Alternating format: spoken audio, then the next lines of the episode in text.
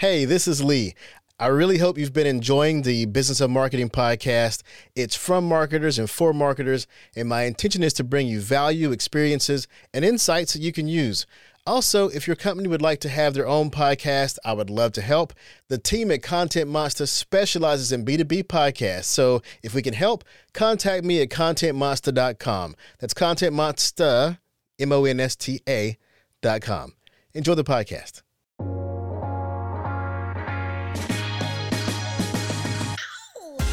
Listening to the Business of Marketing podcast, where we have conversations with some of the most influential and thought provoking minds in marketing, sales, and business. And here's your host, A. Lee Judge.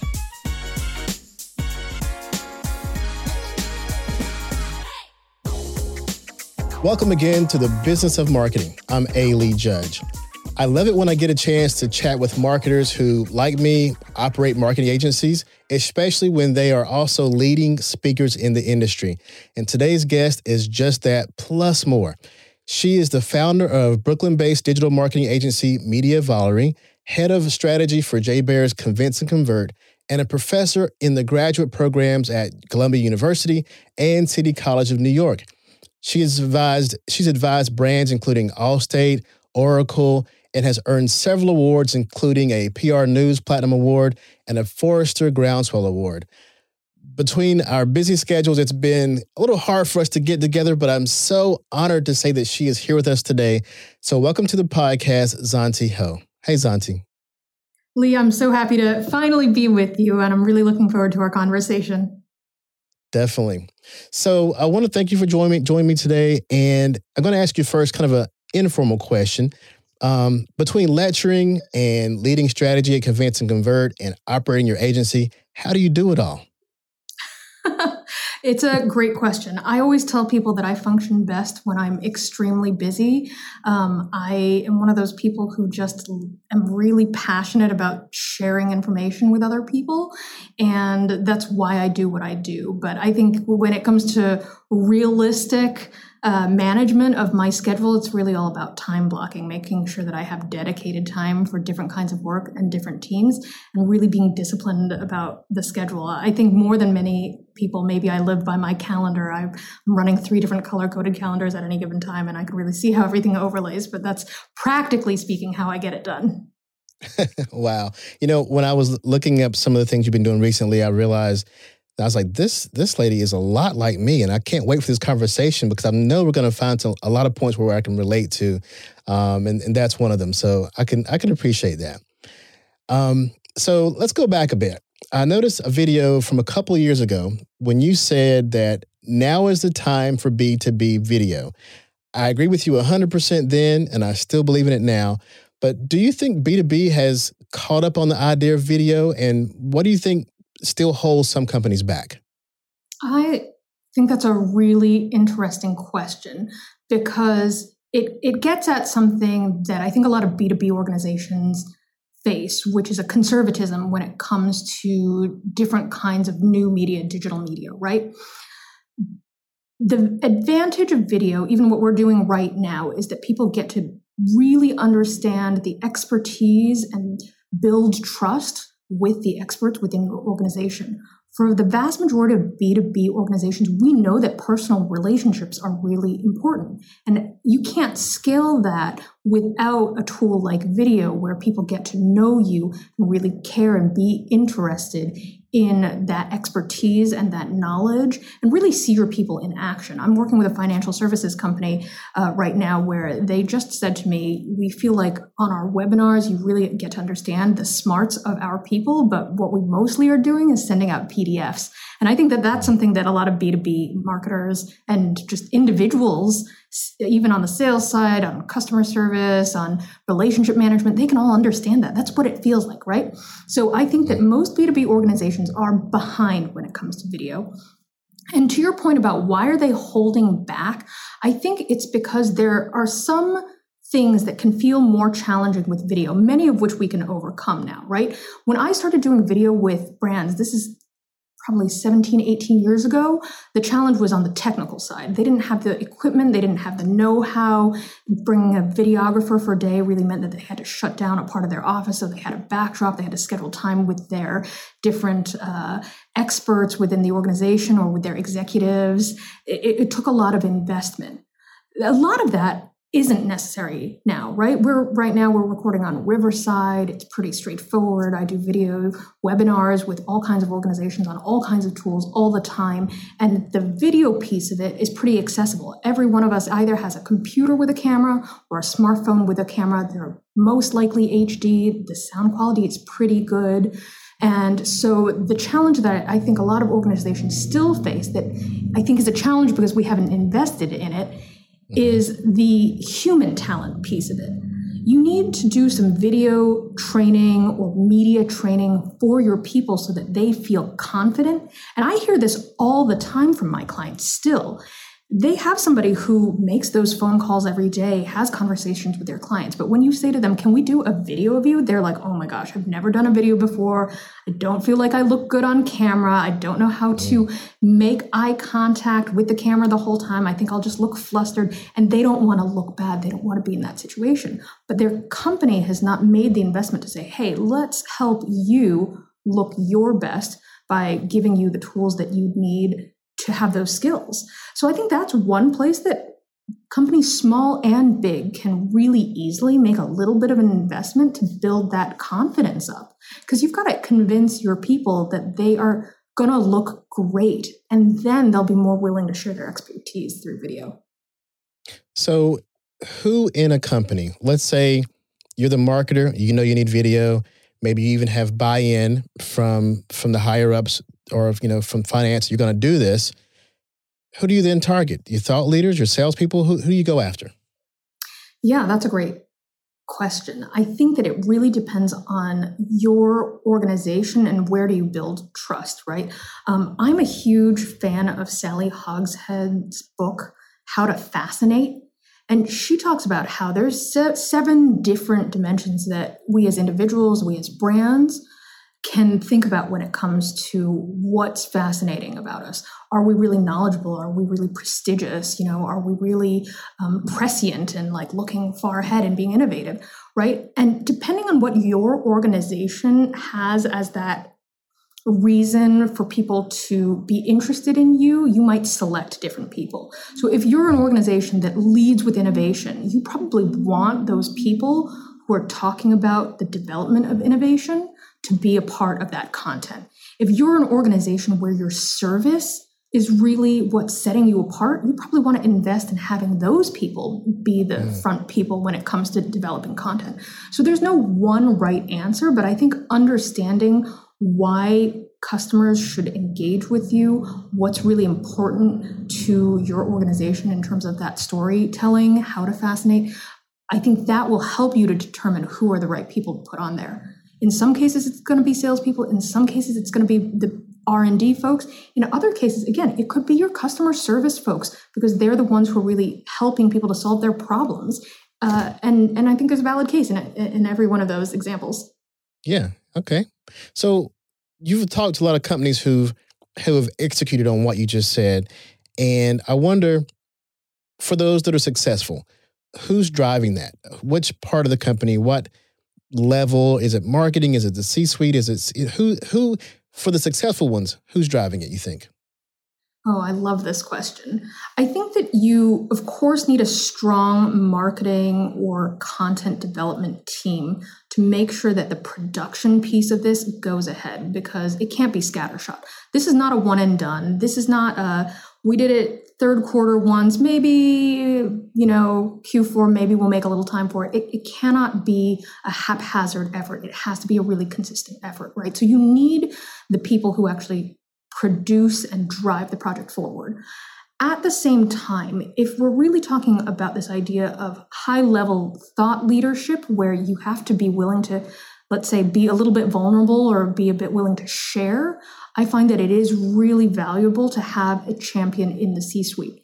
Now, it doesn't always have to be the CMO. I've been a part of organizations where it's the CEO who understands, hey, this is the story that we really want to tell. Or again, even the COO, if they know that that service component is really important, where they're like, we're doing really good work, we want that story to be out there. And um, at Convince and Convert, one of our uh, clients, uh, uh, for a long time has been Cisco, and uh, they do incredible work in their CX customer experience space. And so it's really their CXO who has driven this attitude towards we want to share our knowledge in this space. And I'm sorry, I misspoke. I'm talking about Comcast. Mm-hmm. Well, putting together your two your two answers there. One, we're talking about um, you know who should be speaking, and then we talked about who's driving you know make getting those people to speak. So I guess they're they're connected a bit, I guess, right? So if if you decide to make content based on your customer service people who are frontline and know what's going on, then maybe your CXO is the one who's behind that. Um, same thing as if your product is you need product content, product video, perhaps your product team is behind that. That's how you would kind of find out who goes yeah. where. Yeah, absolutely. And again, sometimes having a having a C-suite champion is not absolutely necessary, but why it's really valuable is because that they will help to put that um, foot on the gas pedal to make sure that you have investment and support in that particular space. So certainly where you can get buy-in in terms of again the discipline that's most important in your organization, encourage uh, the the teams to always be looking for that support. And again sometimes they're the ones coming to the table. I've had more than one organization where they come to me and say we've decided to do this content because our ceo our cmo whoever has said to us we want to do this as a major push. So sometimes that's where the innovation is coming from. And i've found that if you get the c suite as your champion or someone from the c suite you're more likely to be able to be consistent and have a longer um, effort towards that piece of content or that content campaign because we know in content marketing, it's the long game. You can't do it at the end of Q4 and expect results. You have to be committed to it. So maybe having that C suite champion helps you uh, stay with it longer. I think that's a great point for sure. So staying along with with content, let's pivot from video to to podcasting. Um, I know that you were, if I'm not mistaken, were behind the production of the Convince and um, Convince Convert podcast, right? Yeah, I've certainly been a part of the the support team on there. That the the production team in our company does a really fantastic job of uh, producing podcasts. Our our flagship is uh, Social Pros, which has been around for ten plus years and just won this year the Content Marketing Award for Best Podcast. So it's a great congratulations. Show. Thank you so much. Yeah, absolutely. But I've also been um, very happy to support many different organizations over the years develop their podcasts, both on the B2B side and the B2C side. I actually did uh, run several podcasts for more than eight plus years. So, so uh, really uh, have deep experience in that space, really passionate about it. My favorite podcast that I've worked on over the years is probably um, for the International Monetary Fund, if you can believe it, uh, mm. because it's really helping educate people on the work of this organization that seems kind of distant, right? If you've heard of the IMF, you know that they're doing big work that's uh, you know multinational and really impacts all of us but at the same time you're like what exactly do they do? So being able to help them tell their stories is one of my uh, uh, proud work projects. That's interesting. Um, I want to ask about the, your experience in in podcasting because I know you've seen a lot. And that's what I love to I love talking to guests about things they've experienced to share that with the audience because that's where I think the true insights come, not from, you know, just what you may read in today's blog, but somebody who's been deep in it long enough to give some a deeper insight. So, what I want to ask you is, do you think businesses that are not podcasting are missing out on an opportunity to reach audience, or is it just another channel to consider? Think it really depends on again the the audience that you are serving. So, for instance, last year I was working with a financial services company that has a podcast, and what they really wanted to do was bring their experts to a very niche audience. So, the audience itself was not necessarily very large, right? You're talking about the potential world of listeners out there is maybe only a couple of thousand people at the maximum. But because it is a really niche space, building thought leadership and trust was really important to them and making sure that they had this really personal connection to that audience and being the go-to resource to them was something that they valued and did come from the C-suite down. And so they knew that they wanted to feature these voices on a really consistent basis and, and build out a tool, a platform for their internal experts to be showcased on an ongoing basis. And that's why we really spent the time and energy building out a podcast strategy that would allow them to be successful in doing that they didn't need a ton of listeners. They just needed a really consistent basis of listeners to keep coming back and to feel like these were the go to folks for this information. So, not every organization should have a podcast or can have a podcast that's really compelling on an ongoing basis. You have to ask yourself is this something that I would actually subscribe to? Podcasts are not like single videos you have to kind of commit to the idea of listening to more than one episode because oftentimes the story that you're getting is from that ongoing experience, that repetition. So I really think if you cannot justify a series, if you could not justify eight episodes in a season existing of this content and then repeating that seasonally, then you shouldn't have a podcast. You should find a different way to do it. Do a webinar, do a video series, you know, do a social media series. That's okay. Those are totally fine. But if you know that your audience will keep coming back because of a certain kind of information that you can provide, and you have those expert voices, or you could leverage expert voices, then there's an opportunity. And those those voices don't have to be inside your organization. Some of the most successful podcasts that our clients run really feature the expertise of their clients or customers. So what they're really doing is highlighting the stories of others. Even our Social Pros podcast is really more featuring other brands, some of which we've worked with, some of which we have not, and are just people within our community, right? And similarly, I think that's one of the powerful things about your podcast is you're bringing together the kinds of voices that you know your audience would be interesting interested in hearing from. Yeah, specifically marketers. And it's funny because the audience has broadened since I began because the podcast was called The Business of Content.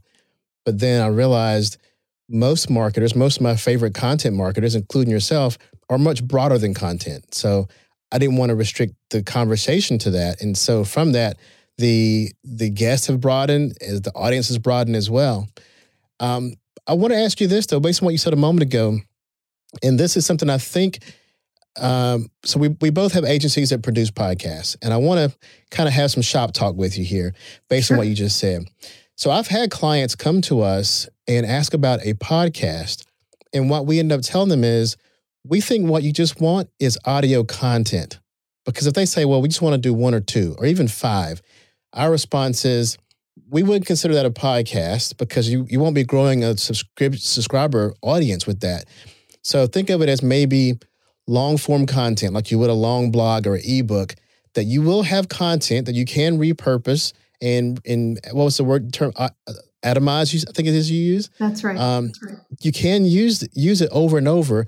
You have a great piece of content, but I wouldn't necessarily call it a podcast. I would call it audio content. What, sure. what, how would you approach that? Yeah, I completely agree with you. Again, if you are thinking about what is the value of building a podcast, it is that subscriber base. It's people who keep coming back to listen to more content. And that's similar to a newsletter, you're thinking about it as something that's ongoing. And so if you do not have the kind of content or the appetite to support that on a regular basis, I completely agree with you. Treat it as a one off and develop audio content that you're using in other ways. I will tell you, for instance, we've tested out um, a couple of different methods on the Convince and Convert blog, doing um, just read throughs of our top blog posts so you can get an audio version of that. And again, there's some value in presenting the content in just a different format because it appeals to a different audience, and that's great. But are we turning that into a podcast? Maybe not. So you're making great audio content, basically. So I want to ask you about this, pivot just a little bit and get down to you because I, will tell you, I've seen you speak, and I, what I enjoy the most about hearing you speak is that you're very clear, which of course the audience by now has heard because they they're, they're learning from you right now. But you're clear in the points you make, and then you back them up with data. And so I want to know or help our, our listeners understand if a marketer wants to create data driven content to attract customer engagement, where are some of the places that they might start? Yeah, this is a great question. I actually just did a webinar that's available streaming on the Convince and Convert side with uh, my friend Andy Crestodina a little bit about this because I think it's something that a lot of marketers are underutilizing. The reason that content that is data driven or has research as a big component of its storytelling is compelling is that data is a heuristic, right? It's a shortcut for us to understand and make decisions. And the reason we want that is because there's too much content out in the world and there's too much stuff out in the world. And if you present me information that I can't remember or that doesn't stick in my brain, then you've really lost that opportunity. What we're trying to do as marketers isn't just put content in front of our customers, right? It's actually to create a mind share and that's really challenging because you've probably experienced this. I sometimes will see the same ad. I know it will be the same ad because I've heard the audio cue five times. And on the fifth time, I'll go, What is this ad for? I can't even remember. I haven't been paying attention. I know I've seen it multiple times, but I have no idea what it is about, right? Mm-hmm. And that means that they haven't won my mind share, right? Especially on the B2B side, but still for, again, both B2B and B2C uh, companies, I think that the advantage of data is that it does act as that shortcut. It's really sticky and it's really credible. People believe you because there's a transparency aspect to having data, whether it's yours or third party, right? Mm-hmm. So, how can a company actually develop out uh, content that has data? I think there's there's three ways of doing it. First, of course, if you have your own data that you can share. You can aggregate customer data, you can collect from your own blog or share your own experience and analyze that, explain what you're seeing as trends, and then talk about it. That's a really great way to create a resource that a lot of people will tend to source. One of the things that Andy talks about in our session together is that for many companies, if you look at the pages on their website that have the most backlinks, those will tend to be research pieces. He looked at it on our site, Convince and Convert, and that was certainly true. Something like 15 out of the top 20. Don't quote me on that number, it's in the webinar, but somewhere around there, um, there were uh, those pieces were all um, either data or research, again, ours or third party. And so it really demonstrated the point, which is that, again, folks are looking for resources to point at for their own credibility. So if you can create a report that analyzes your data in some way, shape, or form, that's really powerful. Um, Andy's company, uh, Orbit Media, which is a web design agency, did that. They just aggregated something like 500 of their clients' Google Analytics data and then shared, like in aggregate, what are some of the things that they were seeing. Um, our friends over at Rival IQ, they do a really excellent job of this. They're a social media. Uh, uh, analytics company, and they aggregated a bunch of their clients in different verticals and then reported that out and told you kind of what the benchmarks are for performance. I bet you everybody in your audience is thinking to themselves, I would love to have some benchmarks for performance in social media in my industry. Rival IQ did it. They they said, hey, this is an opportunity. So that's that's category one of how do you produce data that's that's interesting.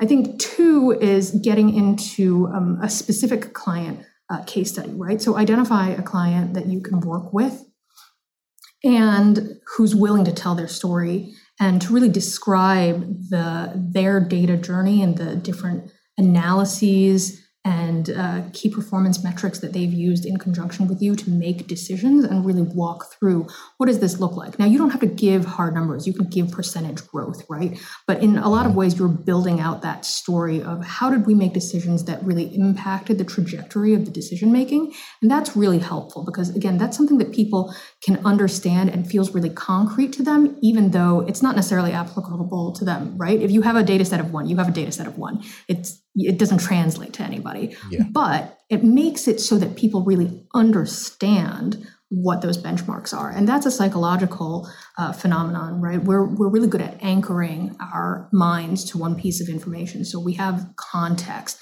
And that's really important. Um, that's something that I talk about with my students a lot is what are the behavioral psychology tricks that we can really leverage to tell a better story um, and then the third area where you can really do more with your data, I think, is taking industry data, publicly available data, and then helping your audience to understand A, what does this mean for me? And B, how do I apply this to my situation? So you don't have to generate the data, but you can help them to really break it down and, and tell a more compelling story with that. Um, I uh, often uh, share examples from HubSpot. And I think they and also CoSchedule have been really effective on their blogs at doing this.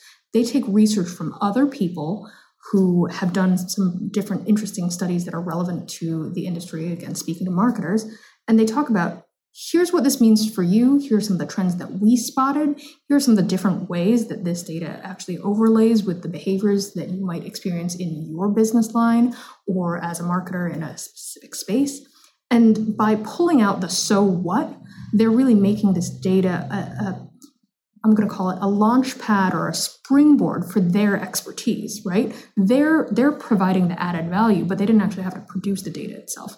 So in, in any one of these cases, you're helping your audience to get more out of information that's available to you in a way that helps them to better understand their world. And that's what I think is really appealing about it. So I mentioned the third one because, again, I speak to a lot of folks who might be small businesses or solopreneurs, and they're like, well, I definitely don't have the time to go out and do research, do a survey, conduct this kind of deep thinking. But you are knowledgeable and uh, have deep understanding of your particular space. And if you can interpret the information that's out there in a way that helps your audience, I think that that's really valuable. So what I'm hearing is uh, you basically named three kinds. You named benchmarks, you named um, case studies, and you named kind of aggregating industry information to make it clear for for you. And I wanted to know, you know, if if there is such a thing, if if there's any types that that work better for backlinks or to drive traffic, or if it's just comes down to does the data match the audience that's interested in it? Yeah, uh, great question. Again, I'm, I'm always going to hedge to there is no one size fits all answer. But um, when it comes to backlinks, I actually think that the opportunity in whatever space you're in may be to do a little bit of SEO research, right? Understand what are people searching for that doesn't necessarily exist in your space that people want to know what the benchmarks are for this particular thing or the stats around a particular thing. Uh, again, I'm going to mention Andy's company, Orbit Media. They've done a really excellent job of identifying these numbers, and they call it the missing stat. So they identified that a lot of people were interested in understanding bounce rates from websites or the average age of a website uh, before it's overhauled. And obviously, those are both really valuable things when you're a web design company, right? Because that's mm-hmm. information mm-hmm. that demonstrates your expertise and makes the case for you to make a sale for somebody because you can say, look, your your website has a terrible bounce rate. This is the average that we see. And then people go, ooh, maybe we should be working with you, right? So that really supports their sales process, but it doesn't have to necessarily be about your sales process depending on your company, you may find that there are other kinds of data points that are really valuable to your audience. The question that I would ask is what is a number or what's an assumption that people make in your particular space that nobody ever seems to have an actual citation for. You know, when you talk to your team, mm. everybody's throwing around this point of, we all know that X happens. And you're like, I've never seen a number to back that up. That's probably a good place to start. Yeah. So those those knowledge gaps, just like any other content, right? Where's the gap? How do you find some data to to fill that gap that people are looking for? That's and I'm exactly glad you mentioned right. Andy because Andy actually, I think, I'm quite sure is scheduled to be on an upcoming episode of this podcast. I'm looking forward to uh, talking with him, and I might re- reference back to some of the things you mentioned. Please I'll do. tell you, when I'm scrolling through LinkedIn and I see Andy's research, I'm always saving it to come back to later because I love his research um, especially when it comes when I'm thinking about updating my website or optimizing things. I'm definitely like going back to Andy's research to to fill the gaps in information that I have. Um, you mentioned earlier a professor, so there's a question I often talk about and ask about, and now I've got somebody right in front of me that I can ask the question to. I want to get your opinion on this. Um, when it comes to someone who is eh, going to school right now, because our, our audience on this podcast ranges from seasoned executives down to people who are interested in becoming marketers. And I often ponder if someone is in school, say they're going to go through a four year college, university, four, and be a marketing major, when they come out of that, Now, knowing what we know about how fast things change, do you feel like as a professor, and I know I'm putting you on the spot here because you're on both sides of the fence. do you feel like students are or graduates are prepared for the current marketing world when they've been in school for the past three or four years studying something that has changed the entire time? Sure. This is a really interesting conversation. And I think, it, it, again, it depends on where you're sitting and, and how you think about the, the value of education for me, I only work with graduate students. Um, i have been a board member and a, a, lecturer at the City College for many years. I've been a faculty lecturer at, at, Columbia University working with graduate students. And in that space, you're really talking about um, professional degrees, right? People who know that they want to go into this industry because they've either been in this space for a little while, or again, they have some kind of a related degree that is taking them on this path.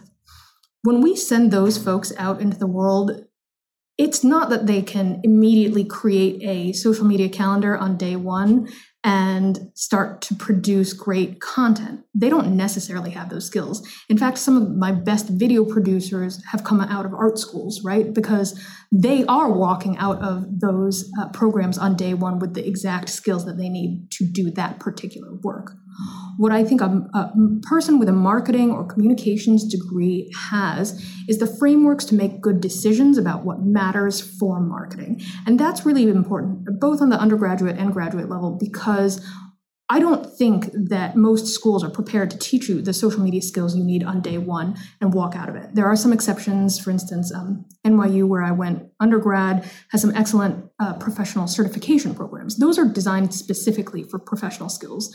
The people who teach them are specifically people like you and me, where we're actually in the trenches and they're teaching the skills that you need to actually get that work done.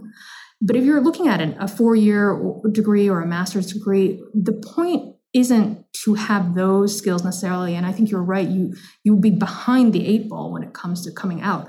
But hopefully those programs have given you a fundamental understanding of how to analyze your audience how to make good decisions about their motivations how to build a framework for what to talk about, where to talk about it, how to look at the right channels and analyze what success looks like.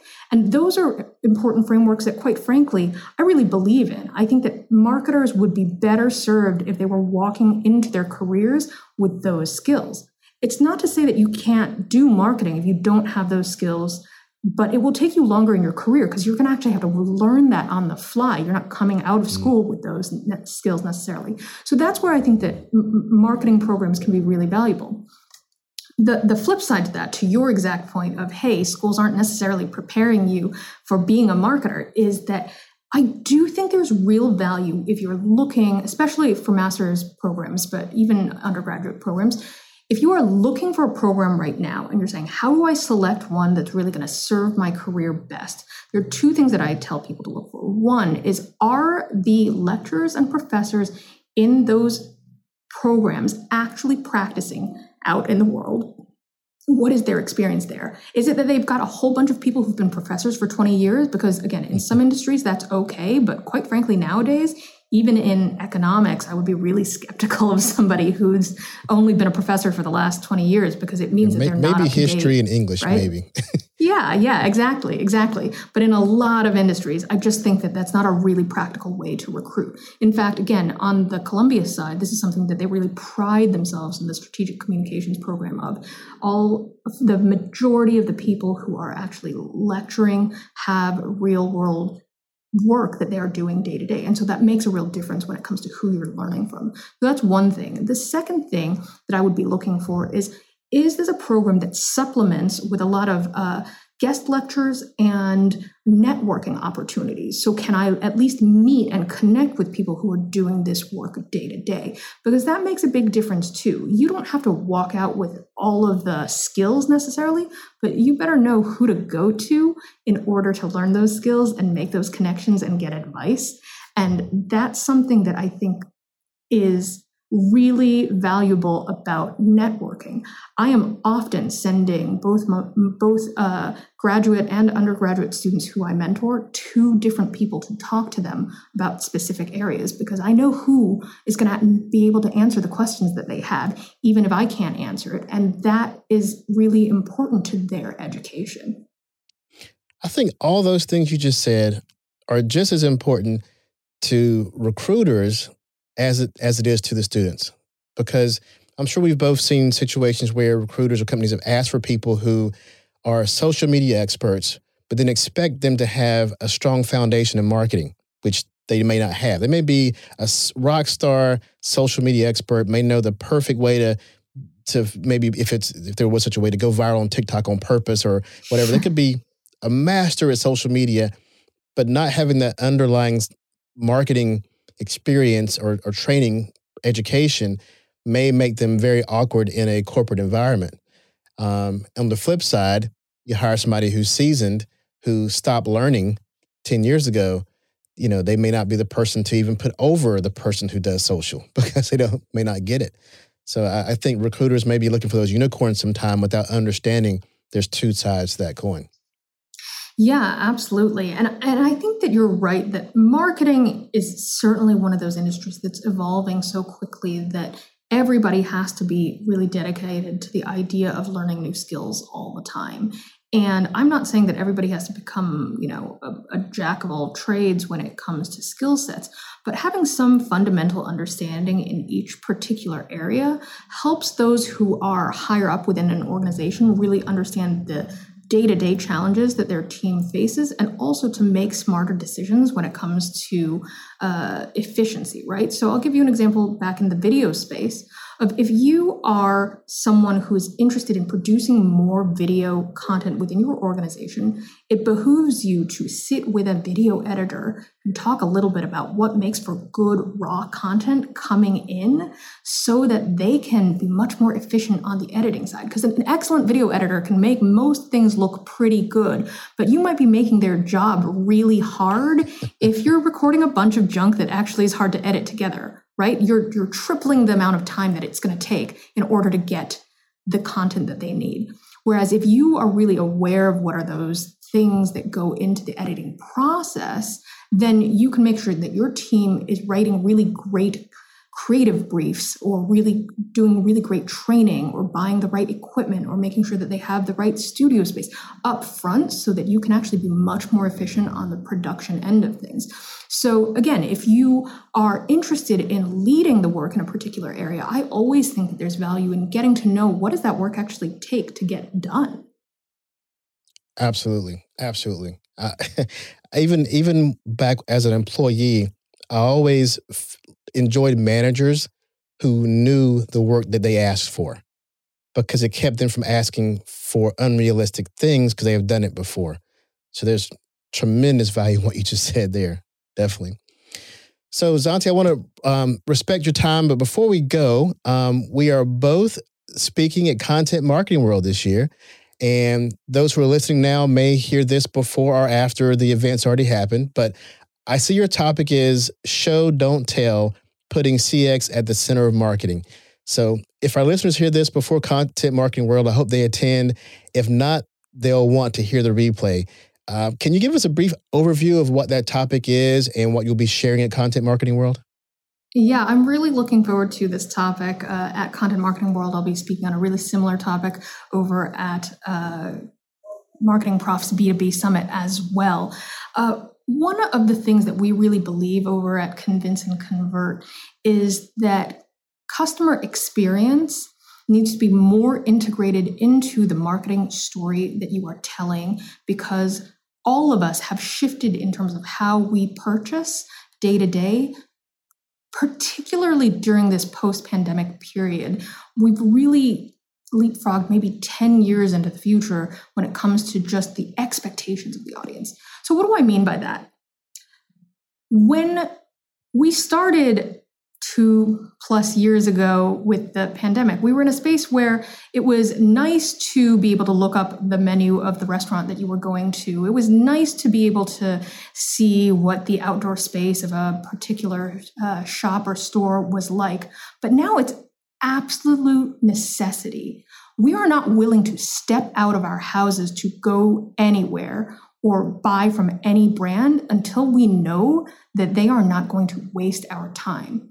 So, the talk that I'm giving is about this idea that if you can showcase your customer experience in the story that you are telling on your marketing channels, again, whether you're a B2B organization or a B2C organization, that actually reassures your audience that you're a good fit for them. So, for a B2B organization where you're saying, hey, we want you to come and try our particular tool, you know that a lot of software companies are already giving you a demo of their tool. But some people don't even want to schedule the demo. They want to see a video walkthrough right away. They want to be able to touch the different buttons, they want to see what the functionality is by creating content that actually allows them to get at that information right away, you're actually doing yourself a favor because you're saving uh, both you and the customer time because they can reassure themselves and then self qualify before they actually become a lead. Is this a good fit for us in terms of those different areas. If you're a company where, again, your service is a really big component, being able to walk through, hey, once you become a client of ours, this is what our onboarding process looks like. This is what our service process looks like. This is what our service portal looks like. All of that is storytelling that's an oppor- opportunity for us to build that trust, build that credibility, and quite frankly, become more verifiable to our customers so that they want to spend time with us. Again, two years ago it was a nice to have it made you put maybe put you on the bleeding edge but now you absolutely be have to have those things on the b2c side i was uh, just speaking to a client of mine two days ago about how they're unboxing experience is sad compared to their competitors and that's a missed opportunity because guess what? That is part of the experience. How people ship to me matters to me in a way now that it maybe didn't two years ago because that's my only touch point with the brand that's tactile. Whereas if you have a great unboxing experience or just really engaging packaging, it's memorable. One of my favorite small business examples is a company out of New Jersey called nuts.com. If you want nuts, dried goods, baking goods, anything like that, you can go to nuts.com. And they have great packaging. Their boxes tell the story in their proprietary font of how they're a third generation small family business, why all these different things are really fresh, how they source. They do it right on the package. The package is cute, it's fun, it's got little like drawings on it. When you get it, you feel joyful. You feel like, wow, I really know these people, and it's through a box. That's an opportunity that makes the experience worth talking about. So if you can put your experience at the heart of your marketing, I think that that's a really huge opportunity for brands in every space. And again, we're going to dig really deep into that in that session at Content Marketing World. And I really do hope that folks who are attending will stop by that session, say hello to me, come ask questions. Always happy to meet folks and answer questions. Well, they've heard you talk today, and so they'll know that they're going to get quality. I really enjoy your speaking. Um, so, before you go, I want, first of all, I want to thank you tremendously for your time and insights today. And so, from your speaking engagements to your agency, please take a moment to share anything else you'd like to share with the audience and maybe let us know how we can contact you. Yeah, absolutely. If you are interested in speaking engagements, training for your team, workshops, please come see me over at zonteehou.com. If you are interested in support for your small or medium business, please visit us over at mediavolery.com. And if you are a major brand that's looking to up level your marketing, you really want to make sure that you are on the cutting edge of your content marketing, social media strategy, digital marketing, email, etc., then please come over to visit us at Convince and convinceandconvert.com. Again, at convinceandconvert.com, we also have a fantastic blog and podcast and tons of video content. So if you are interested in just up leveling as a marketer, it's another great resource for you. And I really encourage you to check out the content that's produced by our team. Awesome. Well, thanks again, Zontee. I want you to stay well and look forward to seeing you soon, a few weeks, maybe. Um, and thanks to our listeners. If you're listening to the podcast and also want to see Zontee and I, Video of the podcast and others will be available in the podcast section of contentmonsta.com. Again, thank you, Zontee. Thanks so much, Lee. Thank you for listening to the Business of Marketing podcast, a show brought to you by ContentMonsta.com, the producer of B2B digital marketing content. Show notes can be found on ContentMonsta.com as well as aleejudge.com. To continue the conversation, be sure to follow the podcast on your favorite podcast platform.